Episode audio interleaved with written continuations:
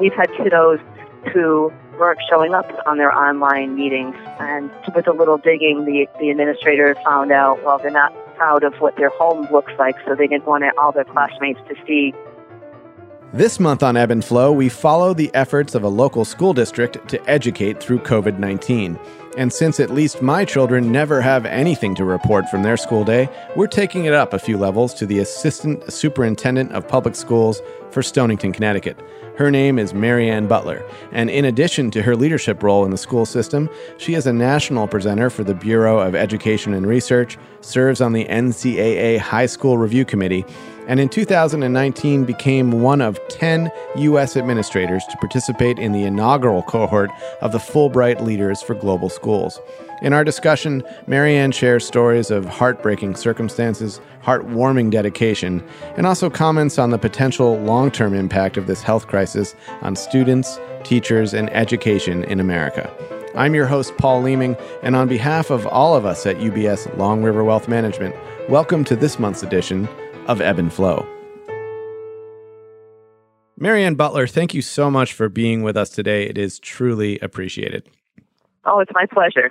Well, I'm looking forward to this conversation. So much to talk about, and I will tell you, it is of personal importance to me with two young children in the very school system that you help lead. So I look forward to this quite a bit. So, Mary Anne, I wonder if we can start by looking back at 2020, all the way back, in fact, to the beginning of this pandemic.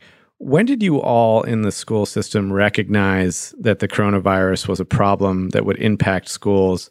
And what was that like for you?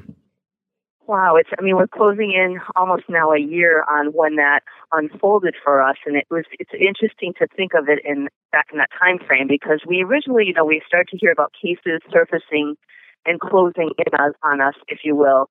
And we upped our game on our facilities with our facilities manager really taking extra care and deep cleaning the buildings and things like that. But it probably wasn't until late February that we noticed now it was getting serious. You know, we were starting to hear from the governor and the and Connecticut State Department of Education. And it was at that time, I want to say late February and early March, that we knew we were going to have. We were told basically you're going to have to you're going to have to go remote and figure out figure it out. You can have one week two weeks out of school to figure out how to accommodate these kids remotely. And so it was really it was the week of March 9th was the last week we had our kids in for that full week. And ironically, it was Friday the 13th was their oh, last oh, day with us, all in person. But I can tell you it was, there was a flurry of activity. I've never been in a war room, but I would imagine it was a lot like that. Uh, we had all hands on deck. We had our technology folks figuring out how to deploy devices and hotspots to both staff and students.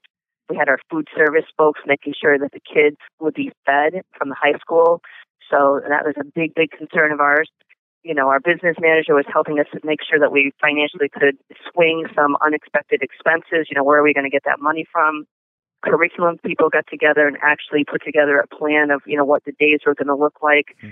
And then we had to start thinking about during that week when the kids were on vacation, quote unquote vacation, that unexpected March break we had to figure out how we were going to get the teachers and the paraprofessionals ready so that they could go into this new world, knowing that they each had various experiences with technology platforms, with instructional technologies that would be engaging for kids from home.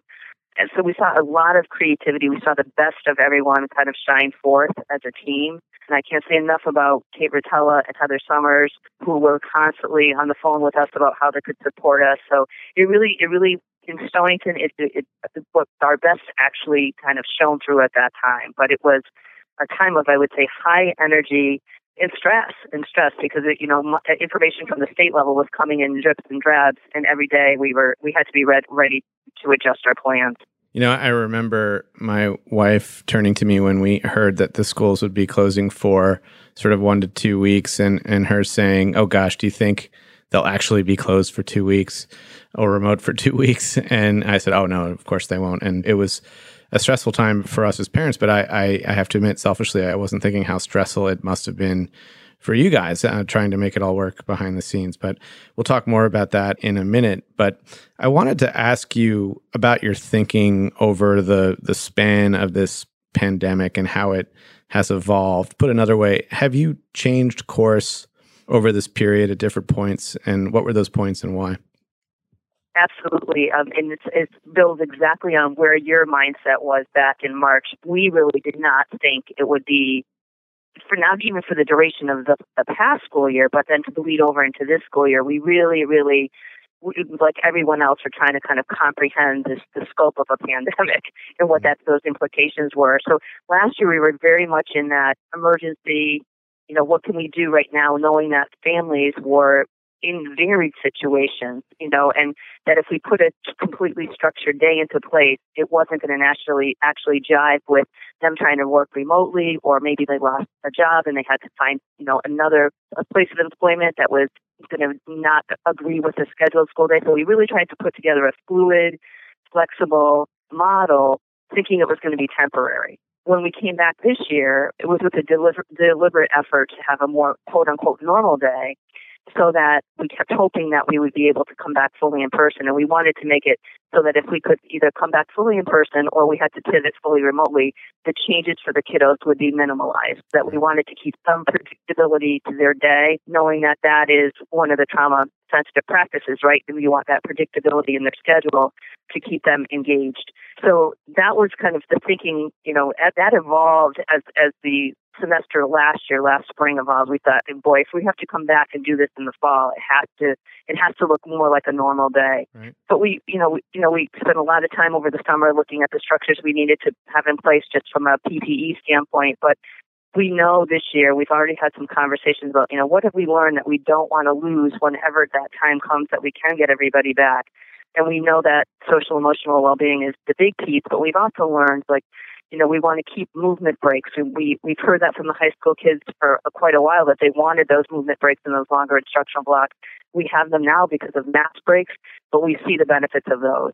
We want to keep the robust use of educational technology. Our teachers are doing amazing things with educational technology to facilitate small group instruction, hmm. to maximize the effectiveness of our paraprofessionals we've seen a shift, especially at the high school level, away from kind of traditional high stake tests of midterms into more project based assessments of student understanding. We've looked at parent conference options online, like that's worked really well for a lot of folks. So um, mm. we've learned a lot. We just want to make sure that we don't fall back into that trap of an old model that maybe isn't going to be timely or fit for all all of our needs when we go back at some point fully in person. Yeah, of course, of course. So you know you're, you're describing this and the decisions you're making here on the ground in in the Stonington School District, but I wonder to to what extent are your decisions influenced or driven by state or national policy, or you know how do you interact with Hartford and Washington D.C. on these issues? So Washington D.C. typically deals with Hartford, and then Hartford deals with us. Right. But I can tell you that there is constant conversations from the state level and the local level from the, the area superintendents um, on up to Department of Health.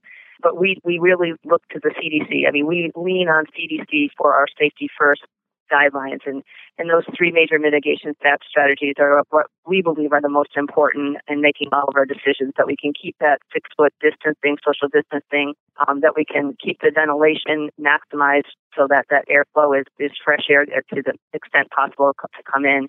And then obviously the masking. But um, the, the federal government has been really good over the past few months, especially when this first hit, about relaxing some of our accountability measures. So they, they lifted the teacher evaluation and administrator evaluation requirements for last year, which is a lot of busy work, if you will, and you know, an accountability mm-hmm. thing that we was a gift of time to us. They lifted the testing requirements again for the standardized test. So they're, they've lifted and, and relaxed certification requirements for us this year for teaching assignments. The state also looked at flexibility in snow days being able to be used as remote days, right. how we spent grant money. You know, we're looking at uh, more federal funding coming through the state through the CARES Act from the federal government. There was a lot of relief that last year. There's some relief this year, but we would hope that the accountability requirements will soften. I know that the state has a waiver request in to kind of soften some of those accountability measures that will really be difficult this year for us, especially on how we count attendance for our accountability measures, and they have not been successful thus, thus far in lifting the testing requirements. But that'll at least give us a measure on where the kiddos are. So that's that's not a that's not a huge tragedy. No, I can imagine not. You know, I mean, we, I think it's important. It's important. Yep.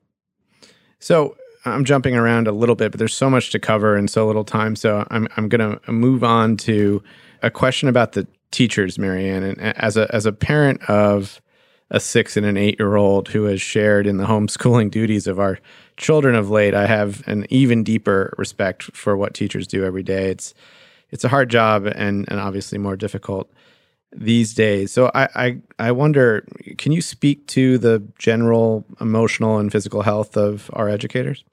Yeah, I would say that they're spending more time than ever with this model. This is the most difficult instructional model, having kids in a couple days a week, you know, and uh, and having these mixed groups of online kids and kids in your classroom in, in real time is a challenge. And they're putting in extra hours on, on planning.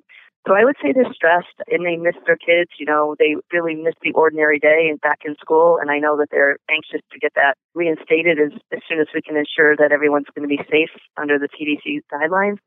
But they're doing well. I mean, they're doing well in the fact that they have a great synergy and they take good care of themselves.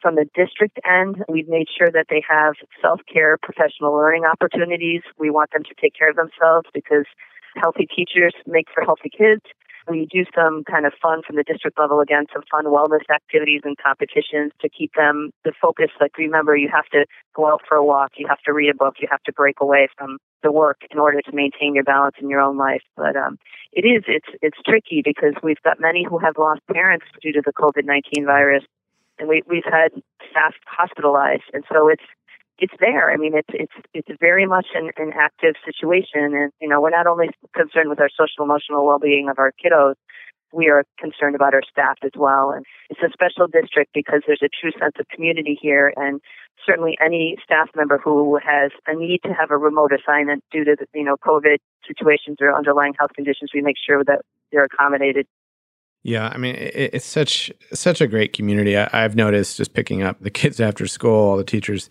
standing outside, and you know, obviously supporting the kids, but then supporting each other, and it's uh, it really is pretty impressive what they're doing. But Mary Anne, how how about the students themselves? That you know, I read with horror not too long ago a headline about increased rates of suicide among high school students in I believe it was Nevada and other places. That obviously is an extreme example of the the toll this pandemic has had on kids.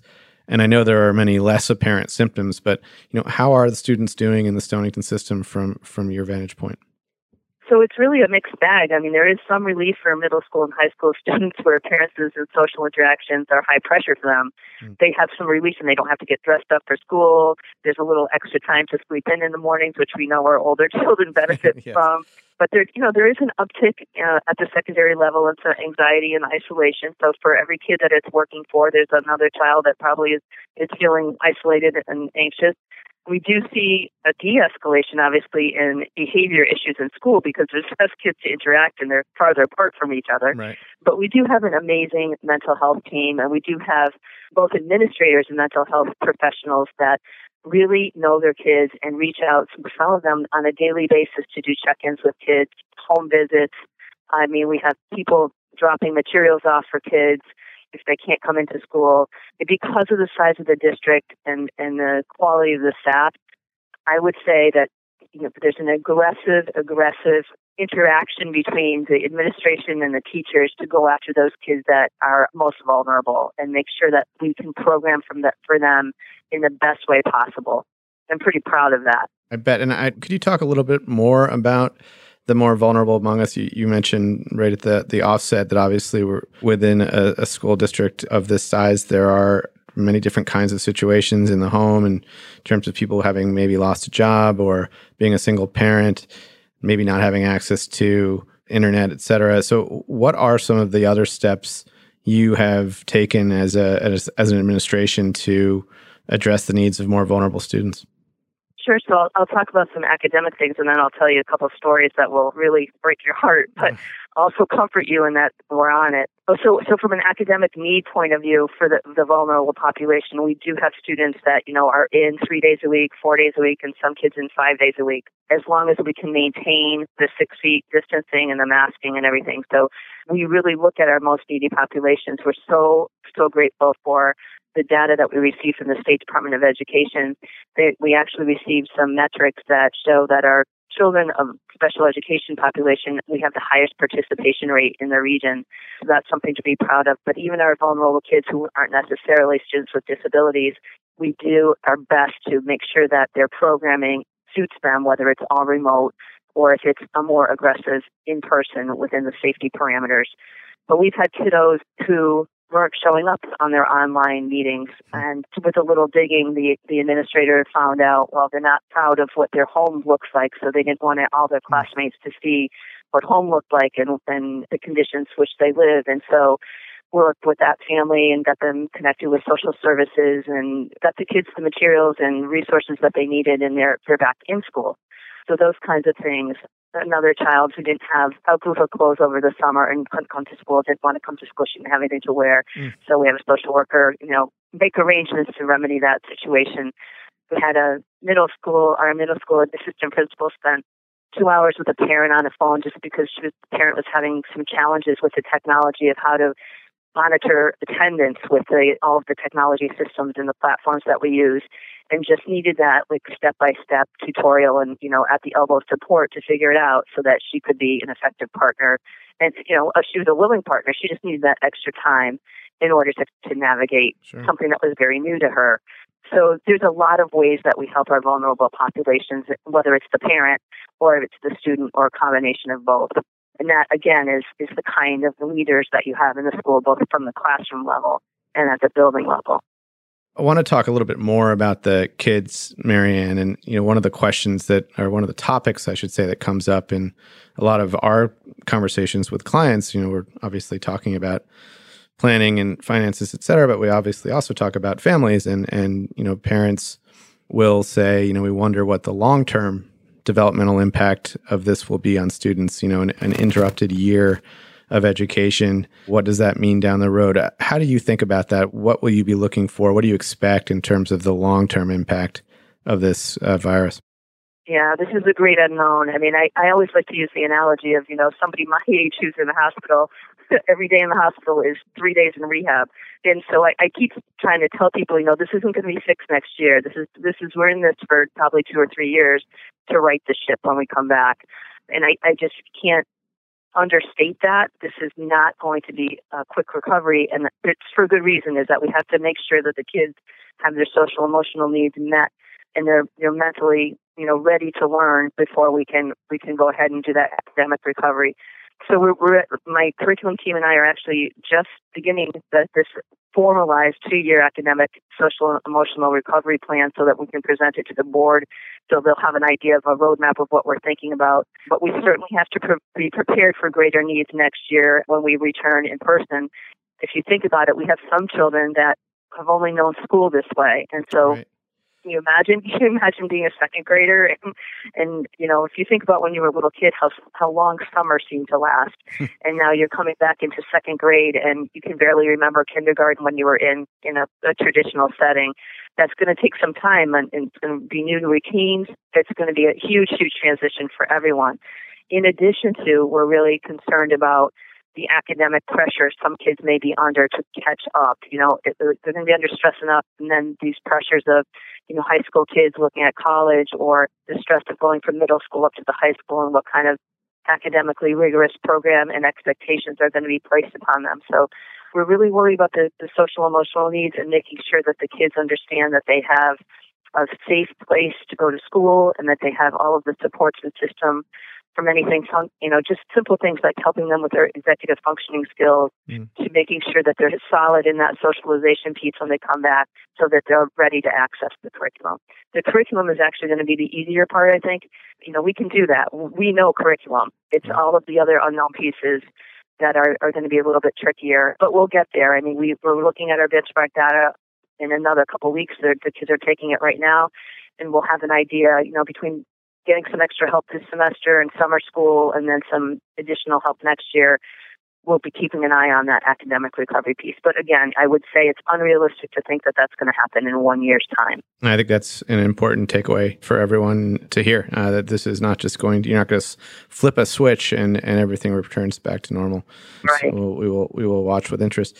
So, Mary Anne, in my profession, we often contemplate how COVID 19 will have impacted certain businesses. You know, sometimes it might accelerate certain trends, which are interesting from an investment standpoint. But do you think education in this country will benefit in any way from what we've learned over the past year? You, you mentioned earlier some of the things that you know you're not just going to return back to a broken model you, you, may move ahead based on some of the things you've learned here but can you talk more about what you have learned and what you don't want to lose whenever full in-person learning returns yeah, I think next to the law, education is the slowest entity to change.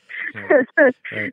a tough competition there, but there are things at the local level that we know we can maintain control of, of that we we don't want to lose. I mean, we've seen some students, especially at the high school. I think we have close to 14 children that are graduating early because they were able to complete their coursework. And we have, I think, 11 that are duly enrolled and getting college credit right now. So we want to look at some of the practices that are making education a little bit more personalized for our kids and not lose that. Looking at doing some really, you know, some cool opportunities at the, the middle school, building on the work that's been done there after this pandemic, I think the kids have a sense of being part of a globe. But if anything good has come out of this, they understand now that you are connected to people around the, the world, hmm, and they can deliberate, yeah, some deliberate connections in our curriculum that way. That is going to build on some of the great work that's happened through the consolidation and the opening of Stonington Middle School. We also were very, very blessed that the district supported our work starting at the high school moving to the middle school and now just beginning at the elementary school in giving the teachers some professional learning experiences on trauma sensitive practices, which really are related to, to improving student engagement, which is more critical now than ever. And it's going to be another challenge when we shift again, whenever that may be, back in, so that they understand that there's techniques that they can use every day that are research based that are more likely to have most of the kids participate, engage, show up, and, and actually have a voice in their learning. So that's been that's something we know we don't want to let go of. The other piece that's come out of it is unfor- because of the unfortunate uh, um, situations in the in the spring with the racial riots that our DEI work, our diversity, equity, and inclusion work has really, really ramped up as it should. And our alumni have been an enormous help in leveraging that work we have a panel discussion with them coming up about, you know, their impressions of how we could improve our district to be an anti-racist, anti-bias kind of community. And that's exciting to, to see their voice in, in our work. There's other things, though, that we have no control over. And so I think what I've seen from last spring, and it's starting to creep away, is the trust at the local level on, you know, take care of your kids back, and it's creeping back into that accountability measures of of filling out reports and you know measuring measuring measuring to an extreme rather than in a balanced fashion. And we won't have control over that.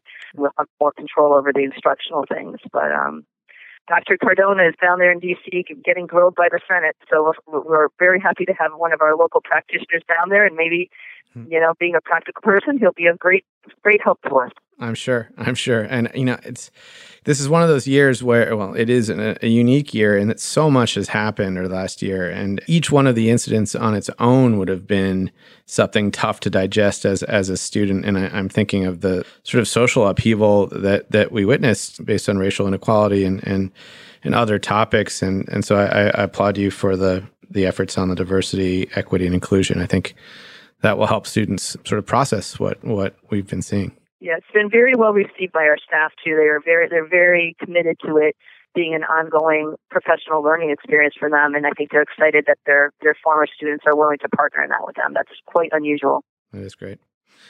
So, Mary Anne, I'll speak from personal experience and say that I have recognized greatness in the efforts of our kids' teachers, the the leaders of the school. We've seen sort of extraordinary creativity, adaptability, patience, compassion. And of, of course, as you've described, you have uh, an even wider view of this from your seat. So, as we're, we're running out of time here, I, I, wonder if you can share some more stories that you have witnessed that have touched you as an administrator or, or your colleagues as teachers and students. Uh, any other anecdotes you'd share from this experience? I mean, we do have teachers that the instructional materials. Our mental health teams are constantly meeting with students. They, they even do simple things, sending personal cards home via snail mail just so that the kids know that they're being thought of.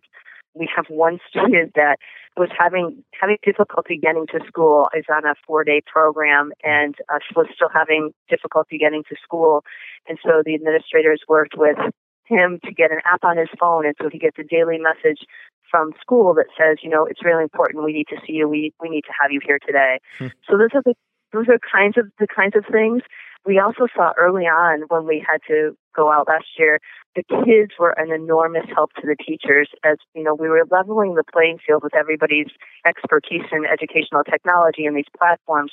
And, you know, the kids have been living in this environment for so long and they were just an enormous help. You know, being patient with their teachers, and it was great for the teachers to be able to model being lifelong learners. And um, the last story I'll leave you with, I was lucky enough to stand side by side with the Stonington High School teachers last spring when they had their reverse parade when the, the graduates went by in the parking lot. And to see the energy again between the kids laughing at their teachers and the funny exchanges going on and the joy of actually being able to see each other face to face again speaks to why people go into the profession of education. Yes, yes, it does, and and you know I will tell a story and hopefully not get anybody in trouble here, but at that same reverse parade that went on at, at the elementary school, a beloved teacher of of our daughter, you know, was was standing and waving and saw her drive by and came and came running to the car, you know, with her mask on and said, "I know I'm breaking the rules, but I just need to hug her." And that was a it was a, a, touching moment that we will never forget. So, well, listen, I, as an interviewer, I guess I pretend that I know everything that I should be asking you, but I but I, I know that's not the case. So, last question for you, Mary Anne: Is there anything you would like to share about the work you're doing and the months ahead that I haven't asked? Yeah, I just I think I would just like to remind everybody that it is our first pandemic too. We're learning as we go, but we we really really are keeping the kids' safety and the staff safety at the forefront of all of the decisions that we make. There's tremendous pressure to return to an all in person model. And I think there's some misunderstanding of communications that have happened to various sources in the media because so many districts, especially the larger ones, have been remote since last spring and they're just starting to contemplate coming back to the hybrid model. So when people say come back to school or open the schools, our schools have been open since September and we've been able to keep the most amount of kids in for the longest period of time because this model is working. And you know, at you know, certainly as we look towards next year, we're going to be examining how we can use facilities maybe in a different way to get more kids in if we, we're still looking at the CDC guidelines not relaxing. But we want people to know that, you know, it is really about safety. We've got a new variant that surfaced in the state that is putting another unknown into the mix. Mm. Our teachers are not yet vaccinated, only our nurses are. And so we look forward to the vaccines coming for our staff and for our students. And we, like most parents, can't wait for school to return to an all in person model when we can do it safely. We can't either. And so we will look forward to that day.